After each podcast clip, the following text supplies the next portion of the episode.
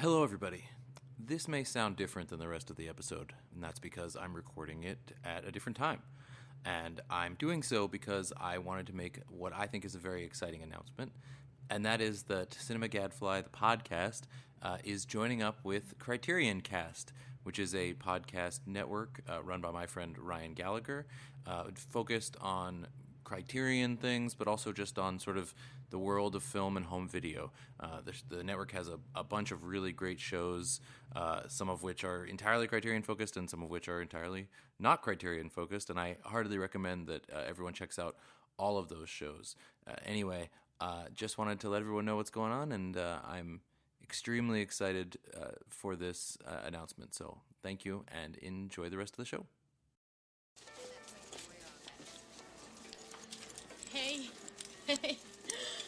Oh my God, I've never been so glad to see anyone in my entire life. This day has been the biggest nightmare. I mean, these job interviews, Troy, the word vivisection, a staggering understatement. I mean, can you define irony? It's when the actual meaning is the complete opposite from the literal meaning. Oh my God. Where were you when I needed you today? Uh, I, I should go. In the early 1990s, uh, young actor and director Ben Stiller, along with his uh, screenwriter collaborator Helen Childress, got together a story about uh, what it was like coming of age as a young adult in the uh, the birth of the grunge era and uh, the early days of what we now think about as Generation X. Uh, they recruited a few friends, Ethan Hawke, Winona Ryder, and they made a film about love and romance yeah, with the with the tagline "Life is always funnier when it's happening to someone else." Yes, I, I yes, I'm talking about Reality Bites, a 1994 rom-com about beautiful young people uh, sorting out all the confusion, all the conflicting emotions, all the thwarted ambitions, and all the vain aspirations of being a young 20-something with all kinds of talent, all kinds of potential, but a stunning lack of direction. Uh, that's the film I've chosen to talk about, Arik, uh, on this new episode of Cinema Gadfly. Reality Bites 1994. Let's get into it. so, hey, everybody. Uh, I'm once again joined by my friend and uh, fellow Criterion blogger, podcaster, uh, David Blakeslee. Uh, thanks again for, for joining me, David. Yeah, thank you. I, have appreciated the the conversation we've just finished up on Chungking Express, and uh, now I've, I've, had a chance to kind of you know dig in and, and think about a little bit. Uh, this is the movie I chose for us to talk about. Another another uh, comedy about young, beautiful people in a different part of the world uh, going through their own romantic travails and trying to make sense out of it all. Yeah, so is that why you chose this one for me? Is it because you wanted to sort of you thought it was maybe an interesting counterpoint to Chungking yeah, Express? very very deliberate. I know that as I've listened to some of your previous episodes, there's been some pretty happy coincidences. Yes. I, I think when you did the Love Parade and that was paired up with uh, Singing in the Rain. Yes. You know, kind of the musical, the birth of the musical, and then the story about the early days of the talkies and sound films and and musicals. That was kind of a nice juxtaposition here. But you know, with the formula being a little bit inverted here, um, you know, this is two criterion heads talking to each other. I thought, well, what could I choose? I didn't have a particular favorite movie that I just want to talk with Arik about, you know, just because this is my kind of film. I mean, my kind of film is a Criterion Collection film, you know? And so I thought, well, let's get outside of the collection. In fact, let's get outside of anything that might be the kind of movie that Criterion might even release someday. Uh, I don't think there's any chance that Criterion is ever going to release Reality Bites. I can't uh, see it happening. I got no, I don't admit. see it happening either. um, and this isn't a film that has any particularly meaningful sentimental value to me. I saw it years ago. Probably not in its original release, but maybe in the you know 96, 97 era, just kind of a, a movie to watch. Now maybe get into some of the circumstances of that. But I definitely thought let's let's find a movie after I'd um, before I watched Chungking Express, but after I'd kind of read the synopsis and learned a little bit more about what it was actually about. I thought, okay, this looks like you know, uh, kind of a meet cute little thing going on here. Cops and and uh, thwarted jilted romance and ambitions for love. And let's find another film from around that same time because you know I definitely picked up on the fact that the cast of uh, Chungking Express were were very young, attractive people, very pleasing to the eye, very appealing to the audience. The kind of uh, you know individuals that uh, you know casual moviegoers would kind of aspire to be like, or at least enjoy, kind of stepping into their world for a little bit. And I think there's a pretty good chunk of that going on here with Reality Bites, uh, which, of course, a lot of us uh, in listening to in the USA might be able to relate to, uh, you know, maybe relate or at least identify uh, some some local equivalents to the kind of culture and scene and style. At least those of us of a certain age who maybe lived through those years on one side of it or another. You know, this Yeah. Is a, yeah. Let's talk a little bit about your reaction to it. So, so well, okay. So first of all, so this is another. Fir- so last episode was the first because you're a fellow Criterion person, but this was also first because this is the first time someone has chosen a movie that I'd already seen before, but I hadn't seen it in um, a long time, and it it does have it does have like a special place in my in my childhood heart. I think for many people uh, of my age group, um, it was the movie that taught us what irony is. the textbook definition. the right. textbook definition, which I could still quote to this day before I watched it again, um, before Alanis Morissette taught us the wrong definition. Um, but you know, I think it's interesting because uh, I I believe y- you are you are older than me, but we're both. Oh, yeah. I think uh, if I recall correctly, without throwing anyone under any buses or anything, uh, you are sort of at the beginning of Generation X, and I am at the very end of Generation X. So we are both, uh, statistically speaking, Generation Xers. And Yeah, and, and actually, some people would label me more as the end of the boomers. I'll, I'll just say I was born in 1961, and I've seen the baby boom de- generation defined as you know 46 through 64. So obviously, chronologically, I would be m- maybe a little bit more in that boomer category, but my life experience. I've always felt a lot more akin to Gen X, uh, with the with the broken home, you know, the latchkey kids, the rootlessness. I moved all over the country as a kid. I was kind of proto Generation X, if you will. Uh, my experience in the early to mid '70s reflects a lot of what a lot of the '80s kids were were going through as they were coming of age, right around the time that Reality Bites in '94 kind of hit and you know made its mark. Yeah, so the canonical number, and and people, there's all kinds of disagreements on, on Right. these generation things, but the canonical one I'm going by, at least for my own uh, edification, is that the Generation X is 61 to 81, and I was born in 81. So by that very coincidentally uh, perfect bookending, you would be the first year of Generation X, and I would be the last year of Generation X, Uh, which I, I fully admit that that's ridiculous, and the you know the, the whole decades theory of history is dumb anyway. But the but um, but I think you know one of the things that I thought uh, as I rewatched this film for the first time in such a long time was this is like the most Generation X, you know, Mark Leyner, David Foster Wallace, E. Unibus Pluram, like the most Gen X thing I've ever seen. You know, with the the hip references to pop culture and to commercial products as a way of expressing your, you know, uh, uh, individuality or, or that you have a personality or your thoughts on the world, you know, that your life is is was changed forever by Peter Frampton or a, or a Big Gulp or a, I mean, it's it's personality as pop cultural, you know, re- uh, references. And I, I have to say, watching it, I was like, man, I totally understand why the why the greatest generation, why the, why my grandparents were terrified of of Generation X. uh, it's funny. Yeah, well, the, so this movie, you know, I guess maybe just to kind of lay the, the, the context a little bit here, was, you know, 1994. I mean, I'm, that's probably a landmark date, just like uh, of, of my generation, of a little bit older, you know. I think of the years like 1967, 68. We talked about where I'm at in my blog, and you know, 67, the summer of love and the flower power and the hippies, yeah, and huge. 68 all the assassinations and the war protests and the riots and all the you know chaos not only in the United States but in other countries in Europe uh, you know in Paris and Czechoslovakia and Hungary and all kinds of other places. So you know a lot a lot of heavy stuff coming down. In 1994 I think that's the year Cobain committed suicide. You know Nirvana had kind of done their incredible roller coaster, and and this generation was being defined and, and in a very real sense marketed to and marketed as something, and and what had perhaps been kind of an independent alternative uh, even rebellious and, and socially aggressive, transformative moment all of a sudden found itself kind of getting commodified and, and repackaged and presented.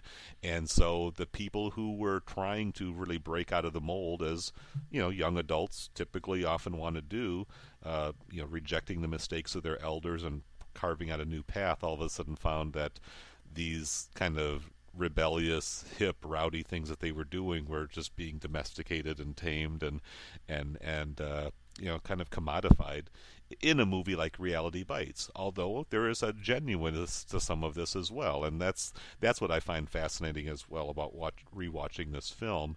Uh, you know, they're they're capitalizing on it. They're they're taking advantage of the trends, uh, but they're also trying to at least as best they can capture the heart of what it's like to be a, a, young adult at this age in this society. And so, like we talked about with Chungking Express, uh, a landmark of a certain place and time, I think Reality Bites very well functions in that role. Yeah, it's interesting because you know I I felt while watching the two films that Reality Bites was far more um, dated or of mm-hmm. its time, you know, that kind of feeling. But now that I think about it in talking to you, that's probably because I was alive in 1994 America and mm-hmm. know all of this stuff and know how things changed and see the painful, painful, you know, uh, uh, attitudes of these people. And, you know, they're talking about $5 salary and, and these things. And, and I wasn't in Hong Kong in 1994, and so for me, watching Chungking Express, because one of my thoughts was that it was unfathomable to me that this came out the same year as Chungking Express, which I think is, first of all, obviously just a way better movie, but. Mm-hmm. Um, you know, has a timeless feel to me, but I'm thinking like if I was a young, uh, you know, Cantonese person from Hong Kong, I might feel differently about that. And they would they would go to Chungking mansions now and say, "Man, that the mansions are nowhere near as whatever they were right. back then. You know, right. life has changed, and uh, even some of our off off the podcast a conversation about how San Francisco has changed from the years when I lived there to where you're at now. You know, life is always changing and, and society is always growing and evolving and, and on the move.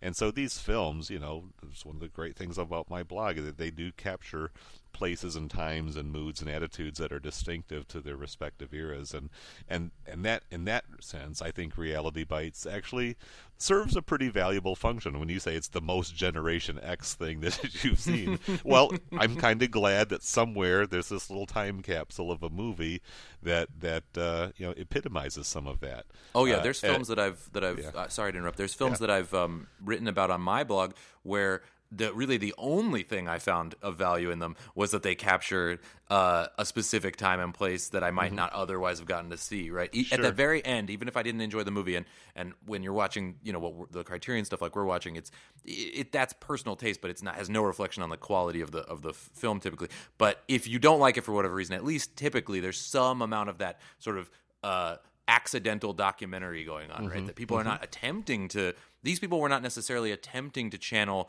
the zeitgeist and, and create this time capsule, but they but they did anyway.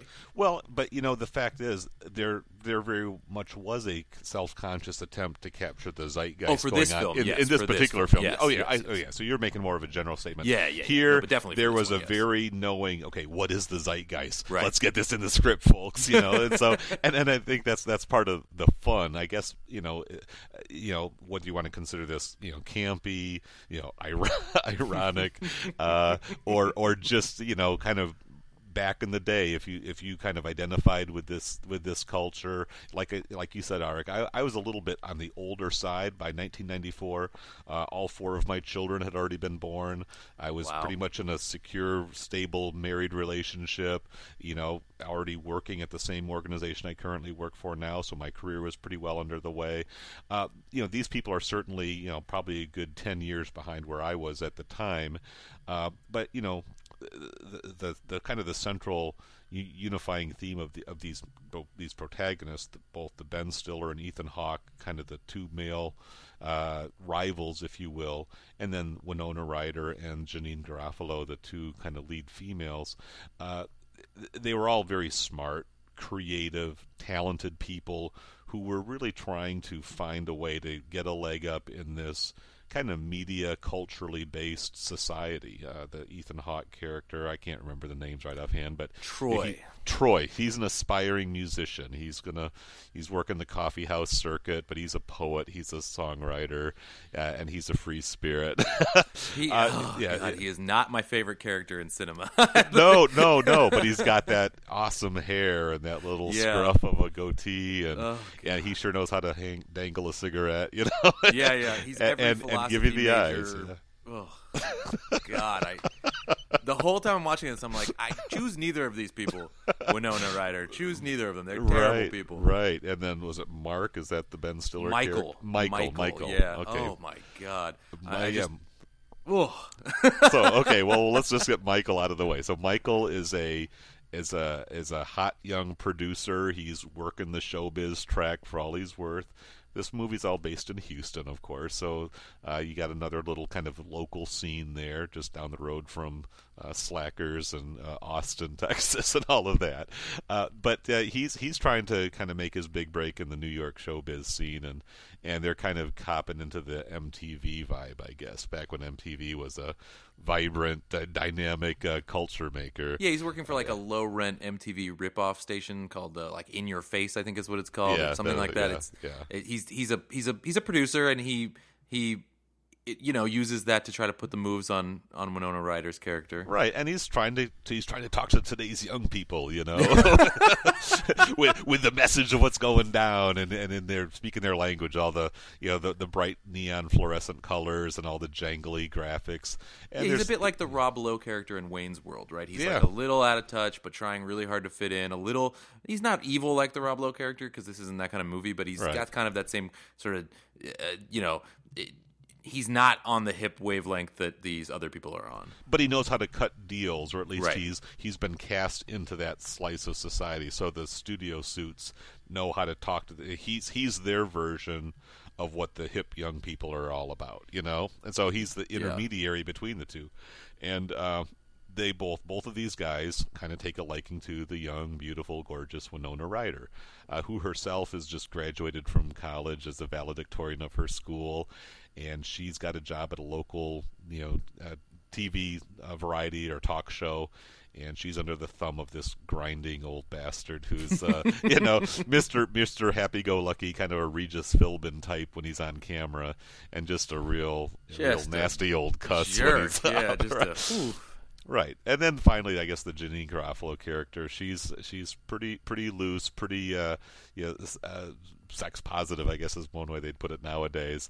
Uh, but she's working at the Gap and kind of compromising some of her more indie ideals because uh, she's just got to get that paycheck, you know. And so that's that's kind of the dilemma that these folks are in. There's another guy, uh, kind of in their circle, who's not yet quite out of the closet, but he's kind of working his way there to talk to his parents, or probably won't understand. And so a little bit of that thing going on as well. But really, what you end up getting is a pretty conventional love triangle story that Winona Ryder, as the uh, you know to be empathized with lead female, is probably going to draw in a lot of that rom com audience uh, with the two you know gorgeous Ethan Hawke and you know the pretty sharp and handsome Ben Stiller uh, before they both became kind of parodies of themselves. you Yeah, know, it's that's that's kind. Yeah, isn't it? Isn't it great watching these youngsters as, as as as you look back now and sort of see what they went on to become? Absolutely, and I mean, yeah, just young Ben Stiller when he still they were trying to put him forward as sort of like a, a attractive male lead. yeah, you Ben know, Affleck really the- type, uh, but a little Yeah. bit more, maybe a little bit more, you know, wonky, a little bit more neurotic,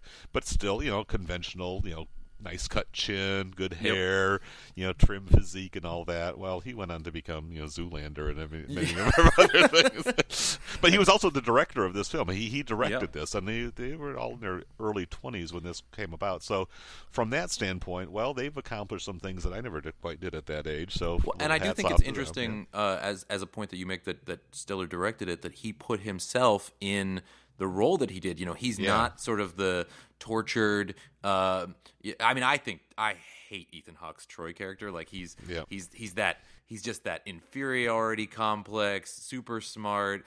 You know, philosophy guy who always has all the answers, but is only a good friend if your life is as bad as his, and all these kind of things. I, I mean, I knew people like him. I, I, I, I, I'm not a fan of his character, but in the film, he's sort of kind of like the, you know, the the more heroic of the two gentlemen. And it's interesting that Stiller chose to put himself in the in the uh, ultimately the you know the suit role the The jerk role, yeah. the jerk role the, the, the ultimately the yeah the, the bad guy quote unquote as much as there is one in this film Well, think that's- especially that's when cool. you throw the very ending bit in the film there in the credits, where it turns out he's a he's a real you know rip off. You know, he's, he's yeah a he real steals her idea cheat. yeah Mhm. yeah and passes it off as his own. So, yeah, and and so that's probably where you know some of the you know the film loses its touch because you do end up with such a a lame you know Hollywood ending. You know, I Yeah. guess to cut all the way to the to the back Yeah. end there. But I think there are so, still some affecting moments in the midst of it all, and and part of it is even though these characters may be truly unlikable in many respects. I, I'm not too proud to say, you know, some of those characters, you know, I was I was kind of more in the punk scene in the early 1980s, which was, you know, certainly not nearly as glossy and romantic as anything that's cast here. But I still remember some of those same kind of self-righteous, uh, grandiose attitudes, that kind of naivete, that kind of smart-ass. You know, I've got this thing figured out. When I'm really a clueless schmuck that is is this you know is is two blinks away from disaster if everything just breaks the right way. So you know, I- there's a I, I maybe I'm just at a stage in life where I can look back on these these young people and say, oh, you know, you really are quite an asshole, but you know, God love you anyway. well, I think I mean, you know, to be very self-critical, I Yeah. think one of the reasons that Troy rubs me so much the wrong way is that I do see aspects of you know my youth in him and Sure. things that I'm like, oh God, what you were so what a jackass you were, you know, so Yeah, pretentious. But uh, I the the the Hollywood ending is predictable and unfortunate. I thought to myself watching it this time when um when when when the when Michael and Troy, so Ben Stiller and Ethan Hawke are outside the bar and Winona's just run away and you know you can Yeah. the, the end of the movie is telegraphed from a mile away. I thought, you know, this movie would have been incredible if the if the rest of the movie was just the two of them getting together. you know, Hollywood just was not quite ready to take that step. No, but oh my god, what a what an interesting historical uh, yeah, piece this would be then. get right? Winona out of the way and let's let's, Yeah, let's it's like, talk you about know this. You know? You you look good in the rain, Ben. You know, I think it would just be phenomenal. yeah, I, I, I, you know that that's pretty it's pretty hilarious uh, to contemplate for a moment there. Um, you know, I also you know th- there, there's some interesting thing, another kind of you know parallels, if you will, between this and Chungking Express. The the way that some uh, you know kind of unique. Uh, uh, video or filming techniques are introduced. There's a, there's a lot of handheld video camera uh, integration, and, and as Ben Stiller says on the commentary, they did they actually used real video on tape that got spliced into the film. Oh, so that's this was why that looks so okay. yeah, yeah. So it looks so- great. Yeah, those, those are scenes where Winona, the Winona Ryder character, really is kind of being a, uh, you know, kind of a video blogger, I guess, in, in today's you know, terminology. She's just carrying her camera around and capturing her friends, and of course, it's still scripted dialogue, but it has that feel. I remember doing a little bit of that back in the day. Uh, you know, especially as as video technology got a little bit cheaper, and just kind of catching those those uh, spontaneous midnight conversations and and her ideas is a form of cinema verite if you want to consider it that. Although again it's it's scripted cinema verite but uh, again I, I I like the way it captures some of the uh, you know the groping for expression and, and trying to catch those dynamics uh, of of you know young adults uh, sorting sorting things out and, and coming into their own. Yeah, I think actually uh, those moments are probably my favorite in terms of actual dialogue and emotion. And as is the case with a lot of, for me at least, with a lot of these these sorts of films, when I go back now and watch them, what I end up finding is that the sort of side characters end up being far more interesting to me than Oh, whatever's yeah, going on with the leads. And so the Janeane Garofalo Gap manager and the and um and the gay uh, friend who hasn't come out to his mom and uh, the David Spade cameo and the Andy Dick cameo. yeah yeah those are Zellweger little, cameo. little bits right right The, the, those characters and and specifically though for this one, Janeane Garofalo's character who is Mm-hmm. really funny and and and has some moments of honesty. Uh, like you said, it's not actually cinema verite, of course, but it's has that feeling to it, and, and that's cool. That I didn't know that they filmed it with um with actual video. That makes a lot of sense because it looks perfect. Yeah, Um, yeah. But th- those those parts end up being kind of like in, in in a lot of ways my favorites because they have the most truth in them and are not just uh, like a recitation of of sort of um, uh, like I said earlier pop culture touchstones. The, the other thing, by the way, that this film has in common for me with um, Chungking Express is that the this is another great soundtrack. Yeah, it's really good. It's got a lot of variety to it, and, and it's it's definitely one worth worth hunting out. I think actually on Spotify, I, I found the soundtrack there, uh, or even you know the old good old fashioned CD. You know, look it up there. um, but you know, as as physical media collectors, I think there's a place for CDs as well, and this Absolutely. is a, a relic, uh, you know, that uh, you know, maybe hang on to.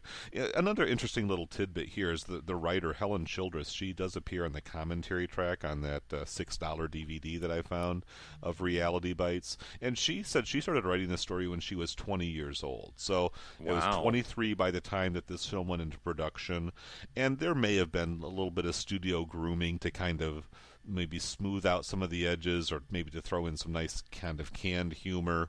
Um, but that was also somewhat impressive to me that this really was a, a, a young woman's work. And so uh, I think there was a you know, just just the fact of, of her youth to put this together. I don't really know much more about her background, uh, but but you know, the fact that she she got this thing going. This was not just a, a bunch of studio heads saying let's let's tap into it. Now the studio heads probably found these folks and said, yeah, let's go ahead and green light this and let them go.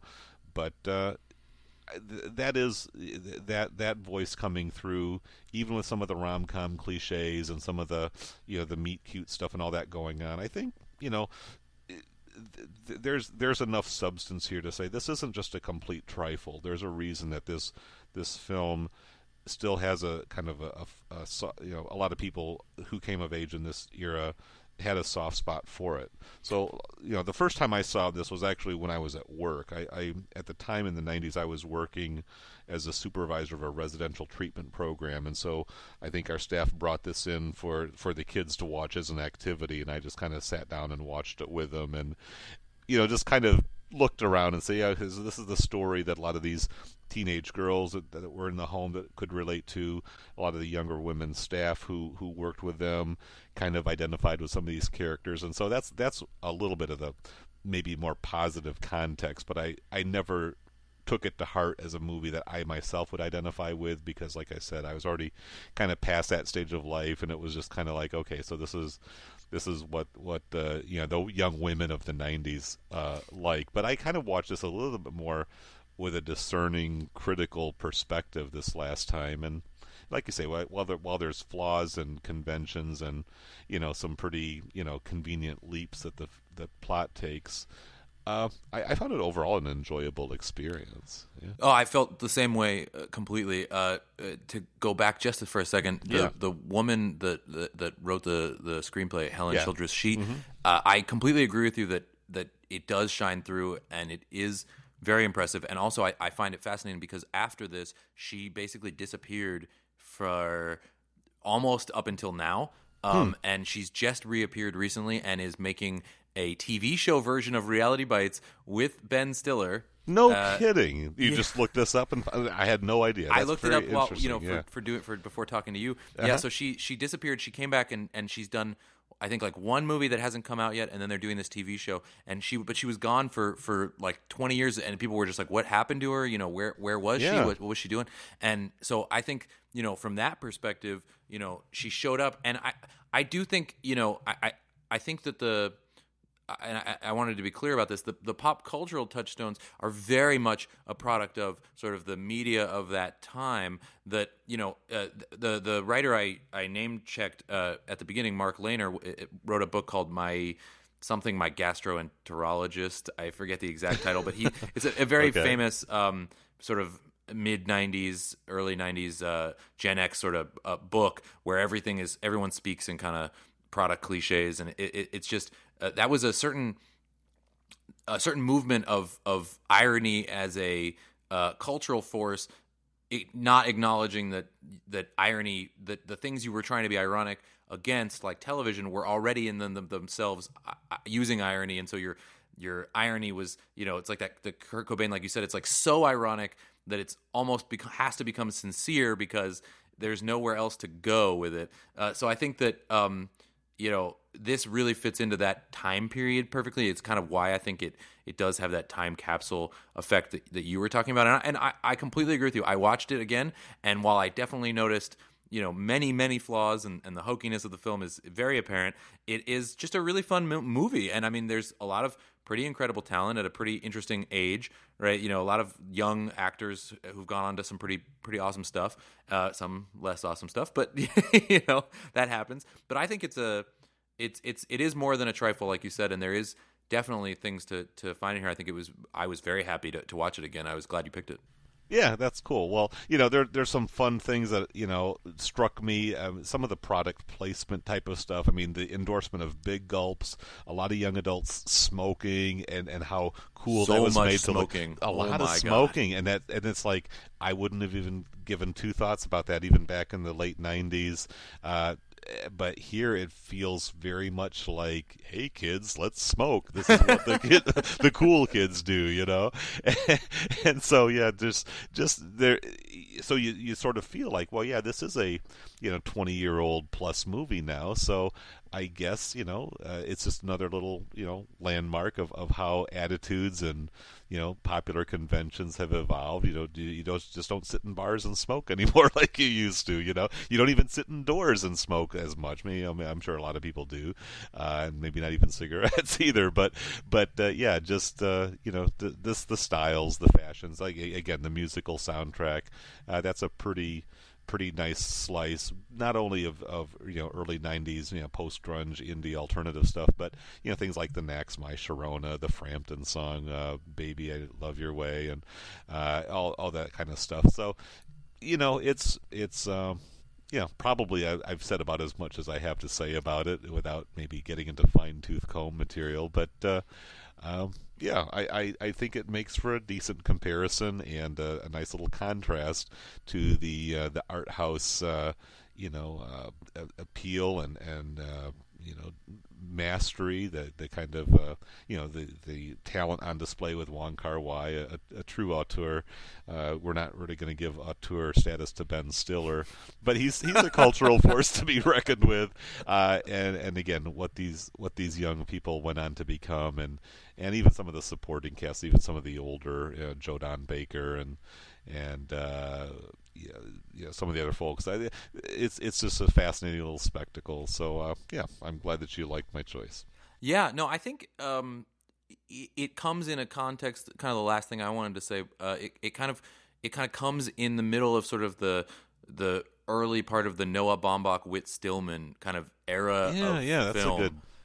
Yeah, and, and I think Ben Stiller kind of traveled in those circles, and there there I think there are some attempts at some of that bantery type of dialogue. I don't think it's quite to that same kind of erudite level that you know, uh, know that Baumbach or, or even you know Wes Anderson or you know or uh, Whit Stillman certainly got to, uh, but this this style was just sort of beginning to develop. In fact, you know Tarantino with Pulp Fiction that same year really launched that, and this film was clearly not quite on that level, just in terms of the wordplay or the daring, you know, to sort of take it way over the over the top like that. But you could see they're they're striving, they're trying to move in that direction uh, Yeah. of saying things that are, you know, certainly a bit provocative and and and pushing the limits and and for for an early '90s rom com, you know, the Meg Ryan type of stuff that's you know all but forgettable now, other than a you know just a nostalgia trip of a different sort.